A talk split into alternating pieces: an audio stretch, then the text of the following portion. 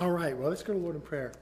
Father, I want to thank you for each one here today. Father, we come together to be in your house, and that's a privilege that we have in our country. A Privilege to worship you openly, to open your word and to read it and to study it and to, to hear it preached and taught and uh, to gain from that which you have for us to receive. And Father, that's what I want for you to do today, that wherever we are in our own personal lives, wherever we are in our spiritual growth, that this message, Father, will touch each heart and that each heart will receive what you have for them. And I pray you honor that. Pray you bless it. I pray you'll be well pleased by it. For we ask it in Jesus' name. Amen. We're continuing on our message. We started off with the prayers of the apostles. This is, this is part two of the prayers of the apostles, but it's called Your Kingdom Come. If you read in Matthew, where we have the Lord's Prayer, uh, which is actually the disciples' prayer, as I've mentioned before, and it focuses on Your Kingdom Come. Uh, that's what we desire, that's what we want.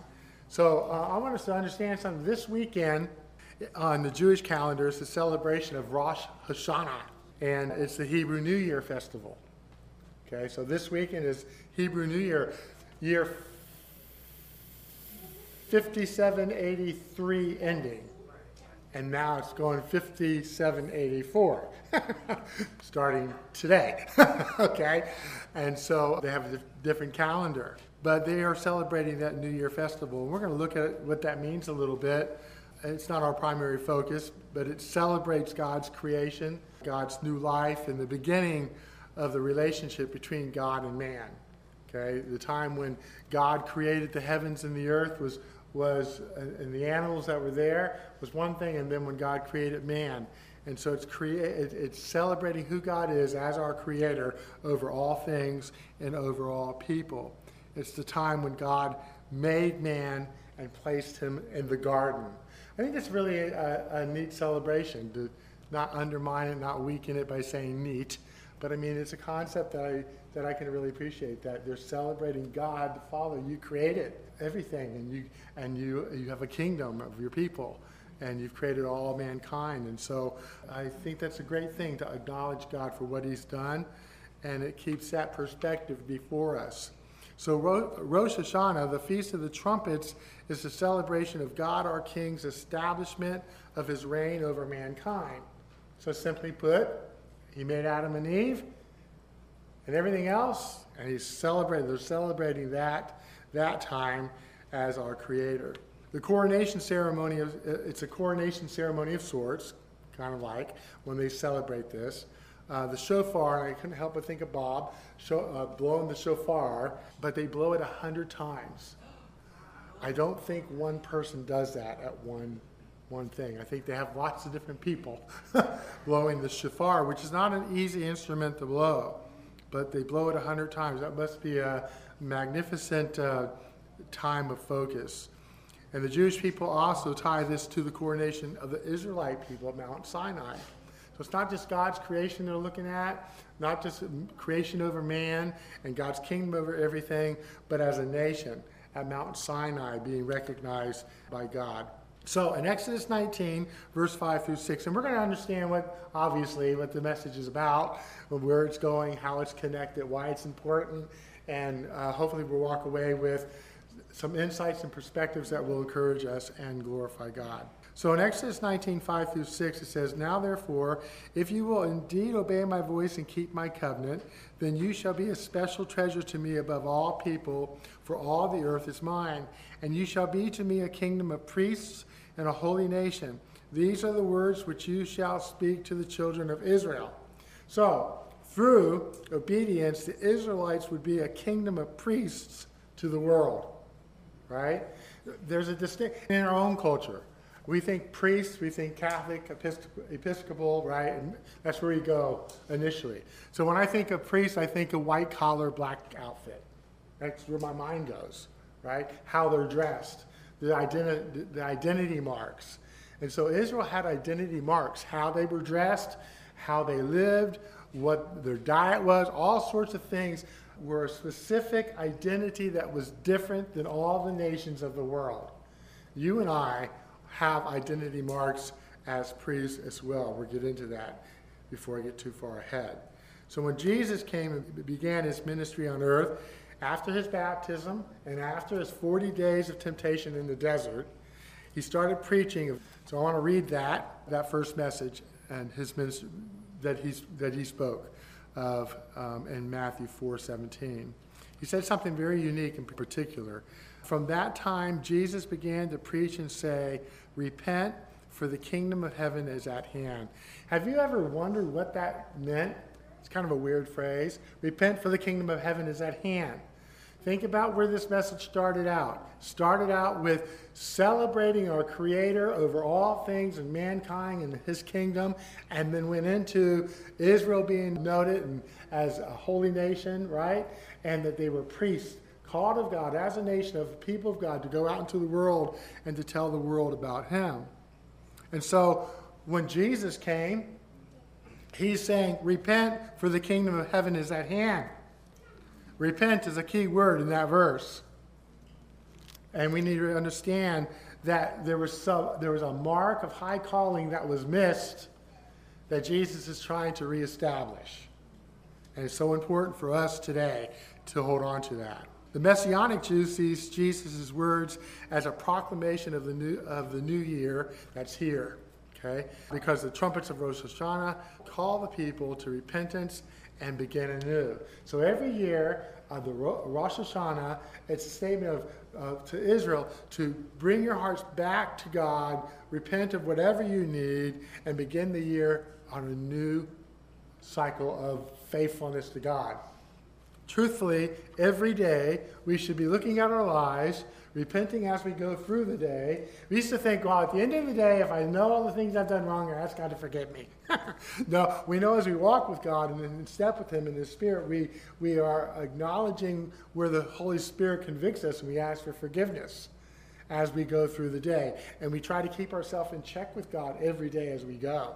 So it's not an annual thing that we should be checking off. It's a daily thing. But in this in this celebration, it was a annual thing. And so, in a way, Jesus is acting like every day can be treated as Rosh Hashanah because the Israelites had abandoned God as king long ago. Jesus has come to reestablish God as king over mankind. When Adam and Eve were created, they had a relationship with God, a good relationship right? And then we know how the story went. And then we know how that passed down to us. And then we have all the sinful nature and all that stuff to contend with, all of that. So Jesus is coming and says the kingdom is near. His presence as King of Kings and Lord of Lords, God of, God of all creation, is saying, Here I am. I want you to look at me. And I want you to, to renew or to have a relationship with me that's right and that's in line with me as my people and allow me to be your king of your life. I guess a good question would be Is Jesus king of your life? You can say, Was Jesus Lord of our life? You understand that? Is he king of your life? That kingdom of, of a relationship with God, that spiritual kingdom, um, is, is here. That's what Jesus is saying. His message is that the king has arrived and his people's royal priestly role is real and needs to be continued. You understand that? Israel had been commissioned to be a nation of God's people to represent him to all the nations around the world for generations to come. And the ball got dropped. Doesn't mean, you know, the ball got dropped. That mission is not in clear focus. And then, of course, God always considers you and I, the Gentile people, and He wants us to have a relationship with God. He wants all people to come to a relationship with God. In fact, Romans brings Jews and Gentiles alike in one in Christ Jesus as the Messiah, as the Christ, as the, the Savior. And so we have a priestly role just like Israel had, okay? And it's a chance to embrace what is most true about ourselves is our priestly role. Do you, um, we don't think along lines that we have a priestly role. Do you think of yourself as a priest? You almost feel ashamed to think of yourselves. I do, you know. to call me a priest, you almost feel like it's going to your head type thing. But it's really not that. A priest does what? A priest is a mediator between man and God, between sinful man and God. A priest is there to help bring people to a right relationship with God. You and I, priests, God's people, a holy nation, are called to be interve- interveners between the lost and Jesus, to bring people to a right relationship with God. I think we can understand that, but we need to remember that that's who we are. It's not just a concept, it's not something that we can think that's kind of a lofty idea. We are God's chosen people, a royal priesthood. We are of a royal family, a royal priesthood. It's funny, yesterday, uh, I asked Tatum if she'd set the table. And uh, so I was saying, okay, Tatum, let me teach you something. So I, I taught her how to set a, uh, a table placemat and how to position all the flatware. And I mean, how to inch here, two inch here, this place, this place, this place. Exactly. And she goes, Were you brought up in royalty? I said, No, but guess what? We are royalty because of what? Uh, yeah, she finally got there. Because of Jesus. That's right. Because we're royalty. See, that's a heart perspective. That's a spiritual perspective that we should not quickly brush off because we're uncomfortable with the idea of being called priests. Because the calling is still just as real. It was real for Israel, it's real for us. And it's a mission, it helps keep our mission in focus. Absolutely. So let's go back where we, where we were last week in Jesus' prayer in Matthew 6.10. Your kingdom come, your will be done on earth as it is in heaven. Last week, we talked about God's will being done on earth and in our lives. But what is the purpose of being obedient servants to the king? You might say, well, I want to be in fellowship with God, right? I want to walk closely to Jesus, and that's well commendable. But it goes beyond ourselves. Sometimes we, we, we stop there, don't we? We stop at what, what does it mean to me? What is it uh, you know, about? Is it about me? It's not always about us. It goes further, as it did with Jesus. It went further beyond him. Okay? So, um, obedient servants of the king usher in the kingdom. Hear that? Obedient servants of the king usher in the kingdom. First of all, I know you know, but are you glad Jesus is your king? Now, that's a relationship title. Are you glad he's your king and he's using you and I to usher in his kingdom? Now, obviously, part of that is, is reaching the lost for Christ. But there's even a bigger picture to that. And we're, we're hopefully touch on that as well. So, we are a royal priesthood we have a king, we are his servants, and we've been commissioned and called of God to usher in his kingdom. Usher in his kingdom. We're part of God's kingdom now and for eternity. Spiritually, there's a spiritual kingdom. We are God's people.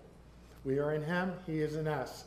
He sits at the right hand of the, of the Father in heaven, and we sit with him there as well, which is something we don't get. But that's what Scripture says. We are in him, he is in us, okay? We are part of his kingdom now. We need to think in kingdom terms.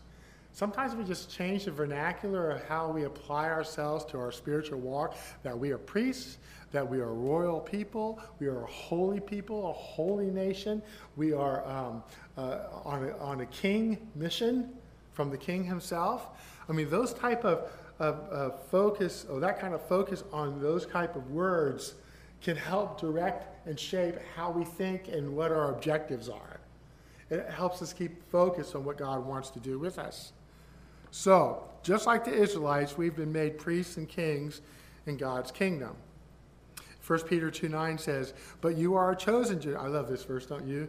But you are a chosen generation, just like Israel, a royal priesthood, a holy nation, his own special people. And when I was younger, if anybody called me special, they said, Oh, yeah, you're special, all right. You don't mean that. We are a special people, that you may proclaim the praises of him who called you out of darkness into his marvelous light. I used to have a ring I used to wear all the time, and it was one of my, it was absolutely my favorite ring. It was a black onyx ring, and the center had a fire opal, and then I had silver lines going from it. And people say, Oh, that's a nice ring. I really like it. I go, Yeah, you know what it means? It means that God called me out of darkness into his marvelous light. And I would use it as a springboard. So stupid me went to the beach and lost it in the sand. And I, could, I kicked myself for probably two weeks. But see, we are called to be those representatives of God called as, as priests and, and, and servants of Him, our King and Savior. Revelation 1 5 and 6. And from Jesus Christ, the faithful witness, the firstborn from the dead, and the ruler over all the kings of the earth, to him who loved us and washed us from our sins in his own blood, praise God, and has made us kings and priests to his, to his God and Father, to him be glory and dominion forever and ever. Amen. So, whether we like it or not, whether we're comfortable with it or not, whether we want to accept it or not, the reality is He made us to be kings and priests to His God and Father, to His glory. So, God wants to use us to bring Him glory. We know that. But the focus is how we perceive ourselves in our walk with Him. It's not just, it's walking in step, being in fellowship with the Spirit, growing in the Lord continuously, but also remembering that we are a holy people because of Him. We are a royal nation, and we have a, a priestly and divine mission that God has given us. And that type of thinking will help us to, to better fine tune the walk and the direction and the purpose that God has for our lives. For what better thing than to pray for on this Rosh Hashanah, New Year weekend, than for God's kingdom to come soon? But see, it's not, I'm not talking about spiritual kingdom. I'm talking about the physical kingdom of God to come soon. You say, well, Pastor, that's too unreal to me. That's too far fetched. It's almost mythological, and I'm really not able to focus that way. Well, hey, you know what? It's a promise of Jesus, and we're a part of it. We're a part of it now as his children doing his kingdom work, and we're a part of it then when he establishes his kingdom on earth. It's called the millennial reign. Look at uh, the Apostle Peter's prayer in 1 Peter 5 10 and 11. But may the God of all grace, who called us to his eternal glory by Christ Jesus, after you have suffered a while, perfect, establish, strengthen, and settle you. To him be the glory and dominion forever and ever. Amen. Whatever turmoil, whatever stuff, whatever our life entails, God is working it to establish us in our faith in him.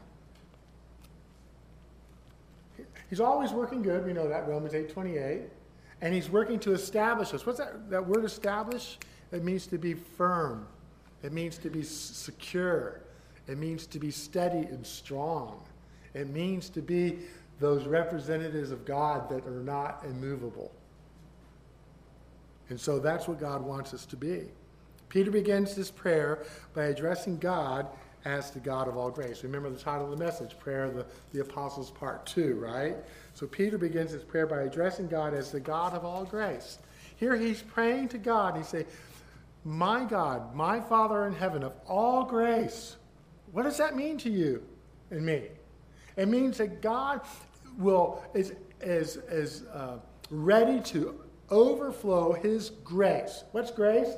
Unmerited favor. That means God, I need your help. I don't deserve it, but you've called me, and I'm asking you to give me your grace to handle whatever I'm going through.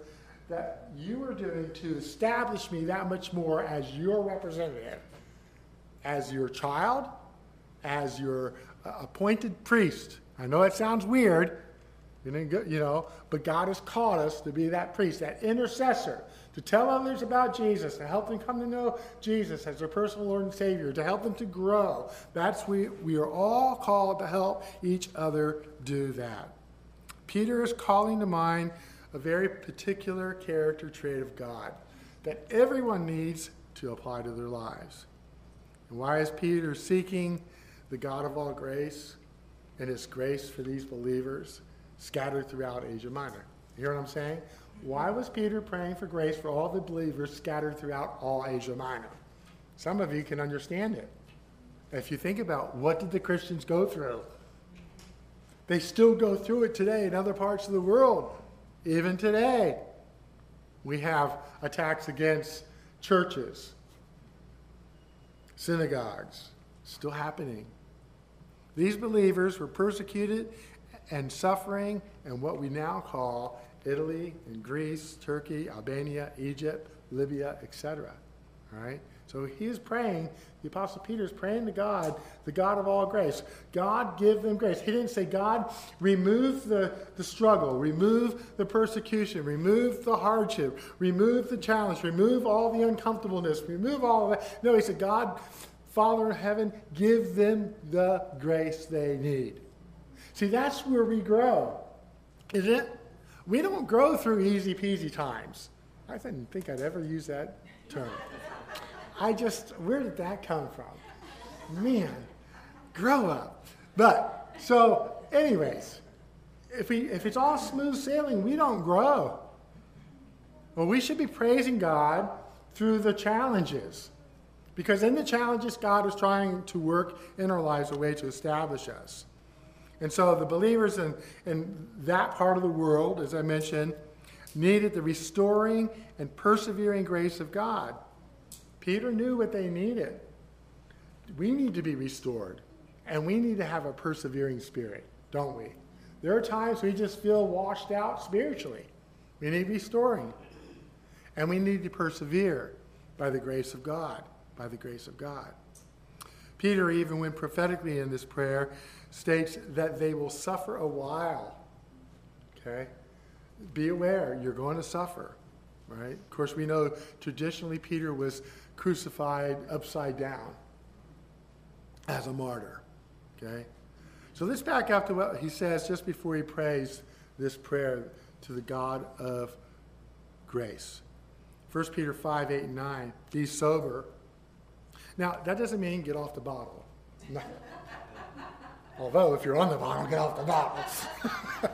you know, we need, we need to be sober minded. We need self control. We need to have that, that, uh, that sobriety about us. Okay? So be sober, be vigilant, because your adversary, the devil, walks about like a roaring lion seeking whom he may devour. Well, we've experienced that. he will hit us when we're not looking. That's his MO. Resist him, steadfast in the faith, knowing that the same sufferings are experienced by your brotherhood in the world.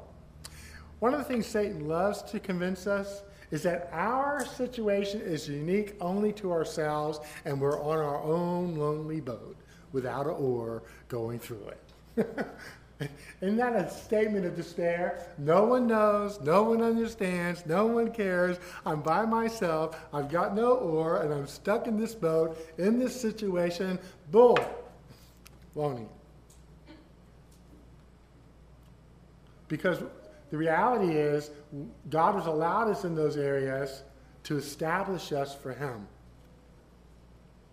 And is when we look to God, to the God of grace, to give us the restoration when needed, and to give us the grace to persevere. There are many believers in Christ who said, just throw the towel in. I am tired of trying to live. Look, we're always going to be trying to live because we're never going to accomplish the full attainment of who God wants us to be this side of heaven. We're always going to have a warfare. We're always going to have sin to deal with. We're always going to have problems. We're always, it's not about uh, perfection, it's about faithfulness. Just walk with me, Lord. And He said, I'll never leave you nor forsake you. He's with us. Then walk with Him and rely on His grace to carry us. All Christians will suffer persecution or attacks from the devil, or both, and will require God's grace to persevere. We have that at our disposal. We have God's grace available to us. It's a matter of us in our heart saying, God, I need you. And I'm going to rely on you. And I'm going to trust you to give me what I need to get through whatever I'm going through, that I can be faithful to you and be the person you want me to be through it and come out the person you want me to be, even better. See, that's, that's the perseverance thing. And uh, I almost said easy peasy again. We want that. But that's just not the case. Believer or non believer, life is hard. And God's given us grace to be the people He's called us out to be. Not just the, the Christians walking with God, not minimalizing that, but representatives of Christ, ambassadors of Christ, priests of God, a holy nation, a holy people with a distinctive character that is markedly different than the way of the world. So it bothers me when there's compromise in the church overall for the sake of bringing people into the building. We're going to compromise moral values. We're going to compromise whatever values we want for the sake of getting numbers that say. That's shameful. We are called to be a holy people, right? A royal nation, God's people, with marked distinctions as being God's people in a world of darkness, just like Israel, so we are called today. What does God's grace help us to do? God's grace during our trials will, will perfect, establish, strengthen, and settle us. Perfect is to be more mature. We don't ever, Paul said, I've not yet attained. We think about the great apostle Paul, I've not yet attained what God has called me to be in him. That's an ongoing life endeavor. But he did not give up. He relied on God's grace. So did Peter and many, many others. Now, let's back up just a little further into Peter's letter in 1 Peter 5 5 through 7. Likewise, you younger people, to all of you, and me. Likewise, you younger people, submit yourselves to your elders. Yes, all of you, be submissive to one another, and be clothed with humility, for God resists the proud, but gives grace to the humble. Therefore, humble yourselves and underscore this under the mighty hand of God that he may exalt you in due time, casting all your care upon him, for he cares for you. We are, we are called simply to submit to God. The world doesn't like that. Our sinful nature doesn't like that. But God loves that. when we say, Lord, I love you enough to die to myself and submit to you, to yield ourselves under the mighty hand of God. God, whatever's going on, I, I trust you. I give it to you. I've many times I have said, Lord, it's not my life anymore. My life doesn't belong to me no more. My life has been bought by the precious blood of Jesus. It belongs to you. And I have to remind myself, my life doesn't belong to me, it belongs to him. I think about the future and what lies ahead and all that stuff. And the Holy Spirit says, hey, wait a minute. I've got that. It's all taken care of. You're not yours, you're mine. And what I have is already established for you ahead. So trust me. That's what we need to do. Casting all your care upon him, for he cares for you. Who does God give his grace to? God gives grace to the humble.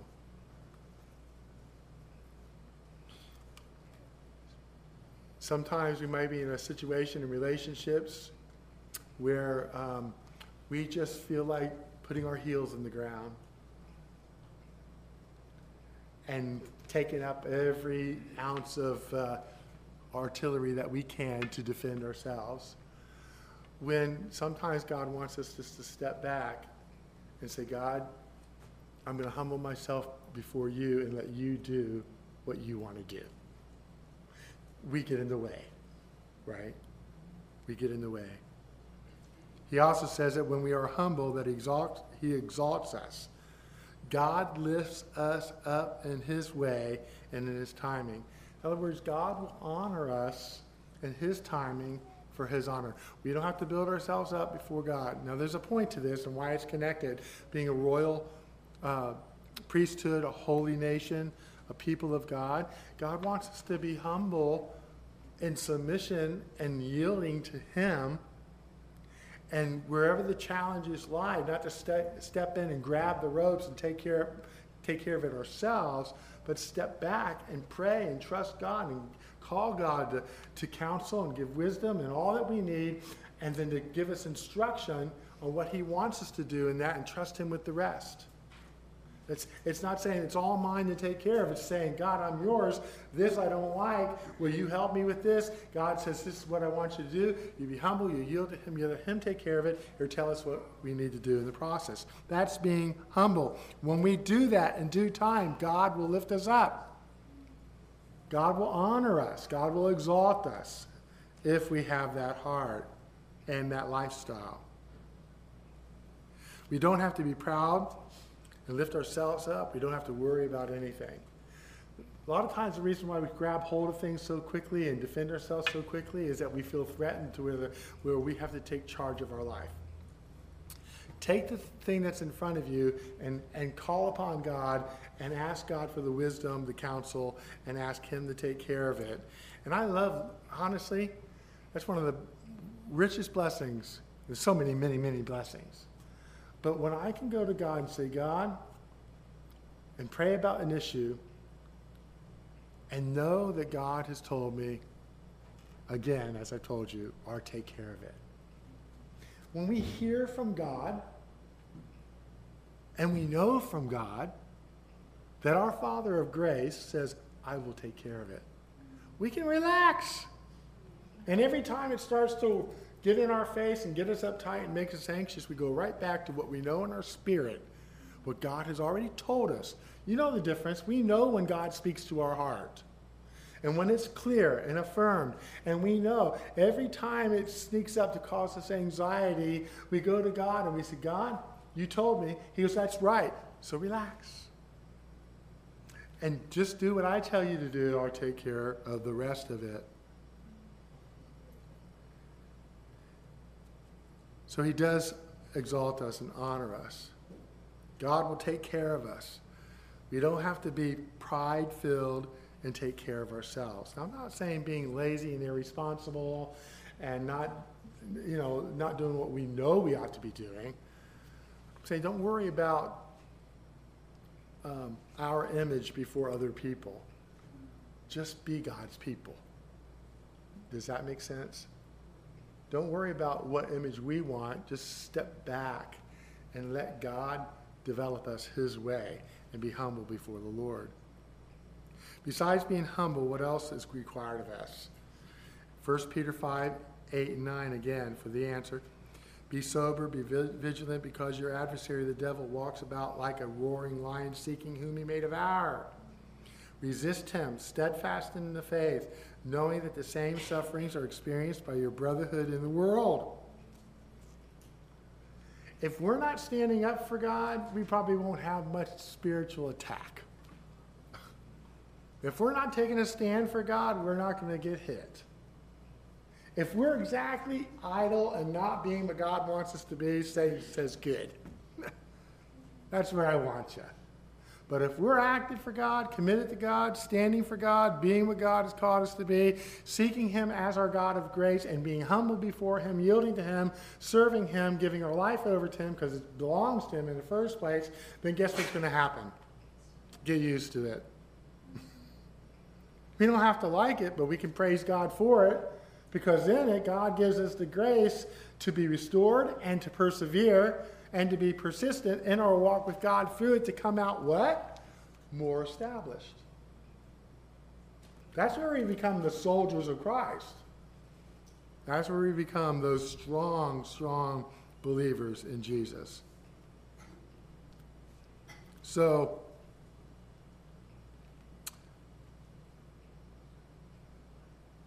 God expects us to be sober and vigilant and resist the devil while being steadfastly faithful to God. Have you ever noticed in your spiritual warfare that when you when you take the step of faith to rely on God, you know that you're being hit. How do you know you're being hit? Is it because of bad times? Not necessarily. It could be. But it's when, let's say you're, um, you might say, well, why is this happening to me? And you say, well, is God disciplining me? Well, so then we go to God. Say, God, is there something you're disciplining me for? Something that I haven't confessed? Something I haven't repented of? Something that's not right between you and I? And we examine ourselves. And if God says, no, everything is cool, guess what? What we're going through, He's allowing us to go through for the sake of building and establishing us. And so when the devil hits, we're saying, okay, God is faithful toward us.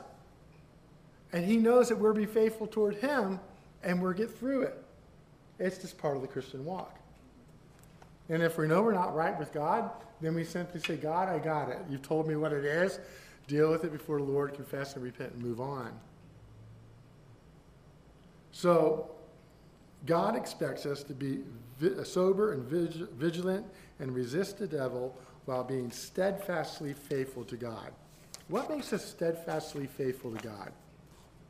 Bottom line, how much do we love Him? I mean, if we really love Jesus, no matter what we're going through, no matter how uncomfortable it is, we, we are faithful through it, relying on Him because we love Him. And why do we love Him? Because we know the, the, the love that Jesus has for us. Not intellectually, we may know that, but I'm talking about in our spirit. We know the presence of God, the compassion of God, the tenderness of God, the, the involvement of God in our lives. We know that God loves us. Because he loves us first, we love him. So Peter had this lesson taught to him by Jesus in Luke 22, 31, 32. And the Lord said, Simon, Simon, indeed, Satan has asked for you that he may sift you as wheat. Well, that's encouraging. the greatest enemy that there is, right, has asked to sift you like wheat. That's pretty well chewing you up and spitting you out and doing it again. But I have prayed for you that your faith should not fail. And when you have returned to me, strengthen your brethren. I love that. When you have returned to me. There's always that, that grace available for us to return to God if we're not right with Him. Satan personally asked for Peter he wants to stop God's people from doing God's work. Peter had a call on his life to help usher in the kingdom of God.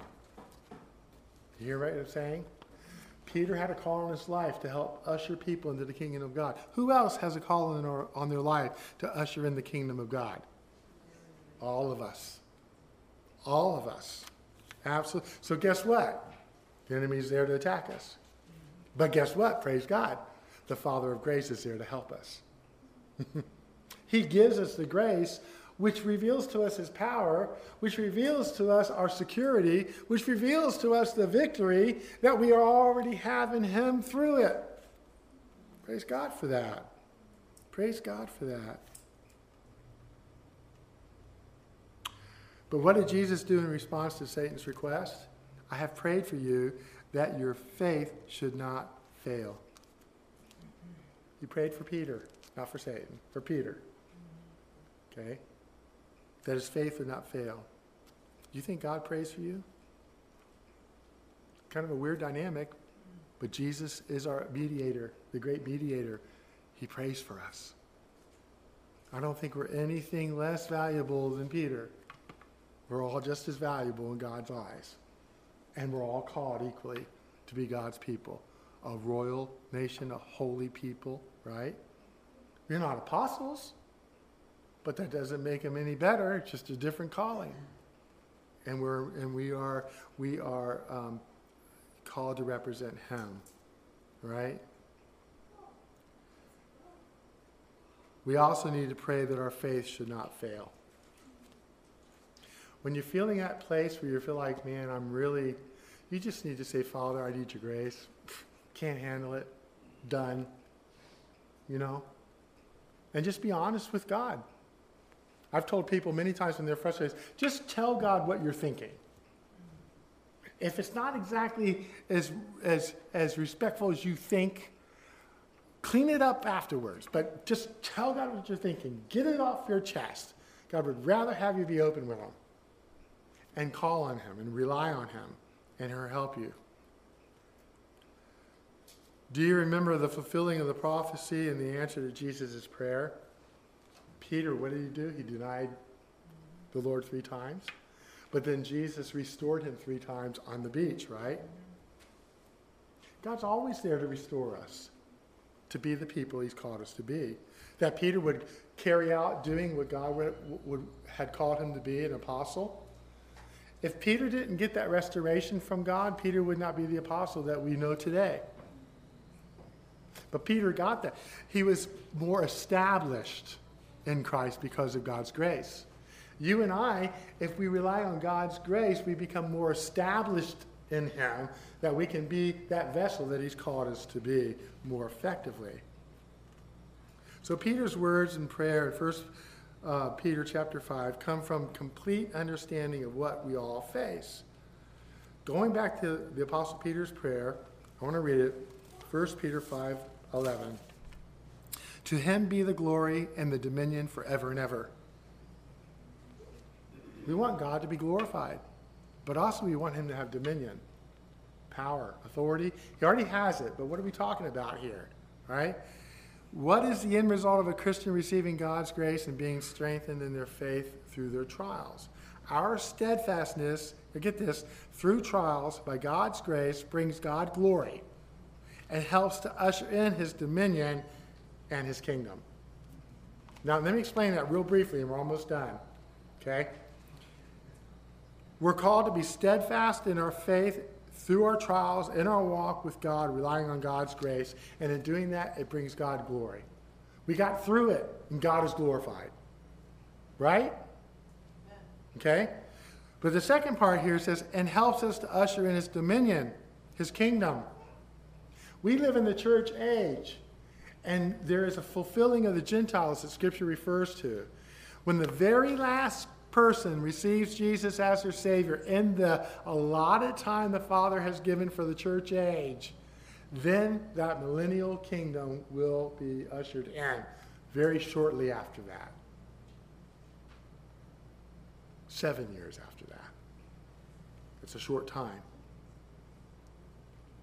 So you and I, you and I, the more we walk with God and are steadfast and grounded and secure in Him with the holy marks of God's identity on our lives because of our character in Him, our faith in Him, our faithfulness to Him, we're helping to be that, that, that example, that witness, the seed that's planted in people's lives, the watering of the seed, the reaping of the seed. More people come to know God. The kingdom is being built up more spiritually, but it's ushering in that closer time when God sets up his rule on earth. And you and I are part of that. We don't get it clearly now, but it's going to be great. It's going to be great. Okay? So, there will be a time, even in the middle of the greatest of trials in this world has ever seen, when God's trumpet will sound, announcing the turning over of the kingdom of the world to the kingdom of Christ. In the, revela- in, in, in the tribulation period, a trumpet will sound, and all the kingdoms of this world are turned over to, over to Christ. We don't quite get that. It just simply means that all authority will then be given to Jesus over all the nations. If God's in charge of all the nations and not the wicked rulers or the rulers of this world that are not perfect, right? Then the world's going to be what? At peace, right? It's going to come together. Revelation 11:15 then the seventh angel sounded, and there were loud voices in heaven saying, The kingdoms of this world have become the kingdoms of our Lord and of his Christ, and he shall reign forever and ever. God's kingdom will come, and Christ will reign as king. So, like Peter, let's pray to the God of all grace and seek his grace to help us endure Satan's attacks so we're able to help usher in God's kingdom. Pray for his kingdom to come. It will be here. Pray for his kingdom to come. Let's go to Lord in prayer.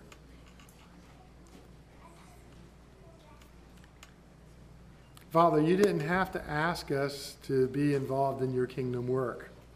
You can do all your work by yourself. You don't need our help. But you want us to know you. You want us to know uh, who you are.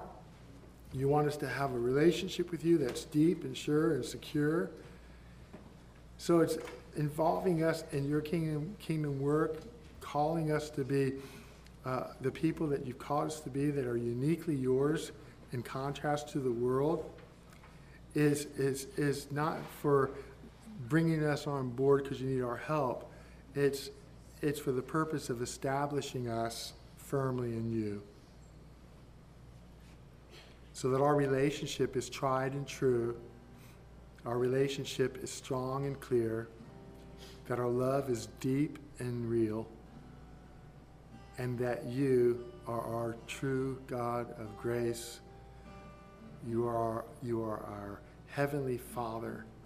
You are a God Almighty that has allowed us the privilege to enter your throne anytime through your Son, to have a relationship with the Creator of all things.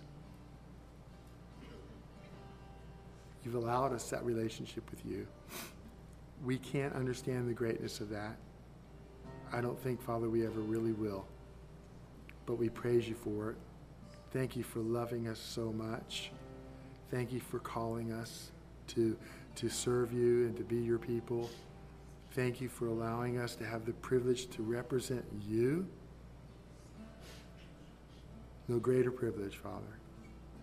And I pray you help us to be faithful. Restore us where restoration is needed, when it's needed. Help us to be persistent. Help us to be steadfast and faithful and dependent on you and your grace, and most of all, your love.